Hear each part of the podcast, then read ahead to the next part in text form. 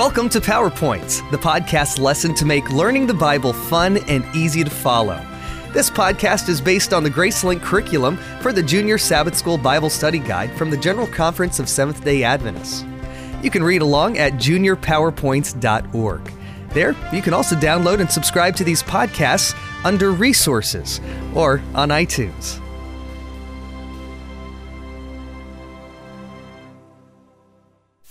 Lesson 10 No Room? Do you recall expecting an event that was delayed for a very long time? Did you wait with growing anticipation? Or did you get distracted and lose interest in the expected event? Let's take a journey back in time to the beginning of our world's history, when God created the first human beings. Adam and Eve were created in God's image, with freedom to choose between good and evil. Sadly, our first parents chose to listen to the tempter, who led them to mistrust God's warning and to disobey his instructions. The results of their sin were devastating for the entire human race. Sin caused separation from God's presence and led to destruction and death. Yet, in his infinite love for the human race, God devised a plan to save and restore humankind to the family of God. The Creator Himself chose voluntarily to come to this sin polluted world and sacrifice His life that the human race may once again be reunited with the family of God. The Creator promised that the Redeemer, the woman's offspring, would crush the power of the enemy and gain victory over sin. And I will put enmity between you and the woman, and between your offspring and hers, and he will crush your head, and you will strike his heel. Genesis chapter 3 verse 15.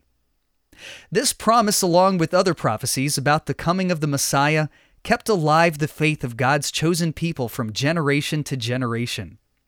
However, with the passing of time, people lost sight of the true meaning of the prophecies that were pointing to the coming of the Redeemer.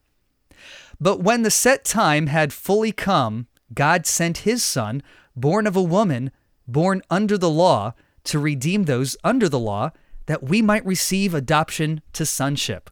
Galatians chapter 4 verses 4 and 5. The details recorded in the gospel about the birth of Jesus revealed the exact fulfillment of the prophecies about his coming. Mary, a young virgin living in Nazareth, was engaged to Joseph, a descendant of King David. An angel appeared to Mary, announcing that she would give birth to a son and would name him Jesus. See Isaiah chapter 7 verses 14 and Matthew chapter 1 verses 18 through 25. According to the angel's announcement, God's promise was fulfilled and Mary was chosen to be the mother of the promised Redeemer. What an awesome privilege! Joseph and Mary were living in Nazareth, a town in Galilee. But according to the prophecies, the Messiah had to be born in the town of David. See Micah chapter 5 verse 2. And then something miraculous happened that the prophecies might be fulfilled. In those days, Caesar Augustus issued a decree that a census should be taken of the entire Roman world. Luke chapter 2 verse 1. And everyone went to their own town to register.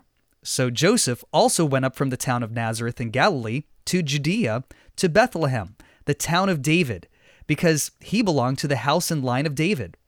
He went there to register with Mary, who was pledged to be married to him and was expecting a child. While they were there, the time came for the baby to be born, and she gave birth to her firstborn, a son. She wrapped him in clothes and placed him in a manger, because there was no guest room available for them. Verses 3 through 7. The only place they found for lodging was a stable. It was there, in the stable, that this most significant event took place in fulfillment of prophecy. Isn't it sad that God's chosen people, who have awaited his coming for millennia, did not recognize the time of his coming and were not prepared to welcome their Redeemer? He came to that which was his own, but his own did not receive him. John chapter 1 verse 11. Yet Jesus came willingly, knowing that the only way he could save us was to leave the glory of heaven and become a human being like one of us. Jesus accepted the most humble lot that he might identify with the common people and minister to the needs of the poor. He lived among us to reveal God's character of love, to save us from the penalty of sin, and to deliver us from the fear of death. Jesus identified himself with our humanity and experienced our struggles, that he might be a perfect example for us. Indeed, through his life, Jesus revealed how we might obey God's law and overcome sin through his power. We are now living in the time right before the second coming of Jesus. The signs of his soon return are being fulfilled before our eyes. See Matthew chapter 24. Because the prophecies about Jesus' first coming were fulfilled with exact precision as recorded in the Gospels, we have the assurance of his second coming according to his promise. See John chapter 14, verses 1 through 3, Matthew chapter 16, verse 27, and Revelation chapter 1, verse 7. Would you make room in your heart for Jesus? Let's prepare to welcome our soon coming Redeemer and King, who longs to take us home and spend eternity with us.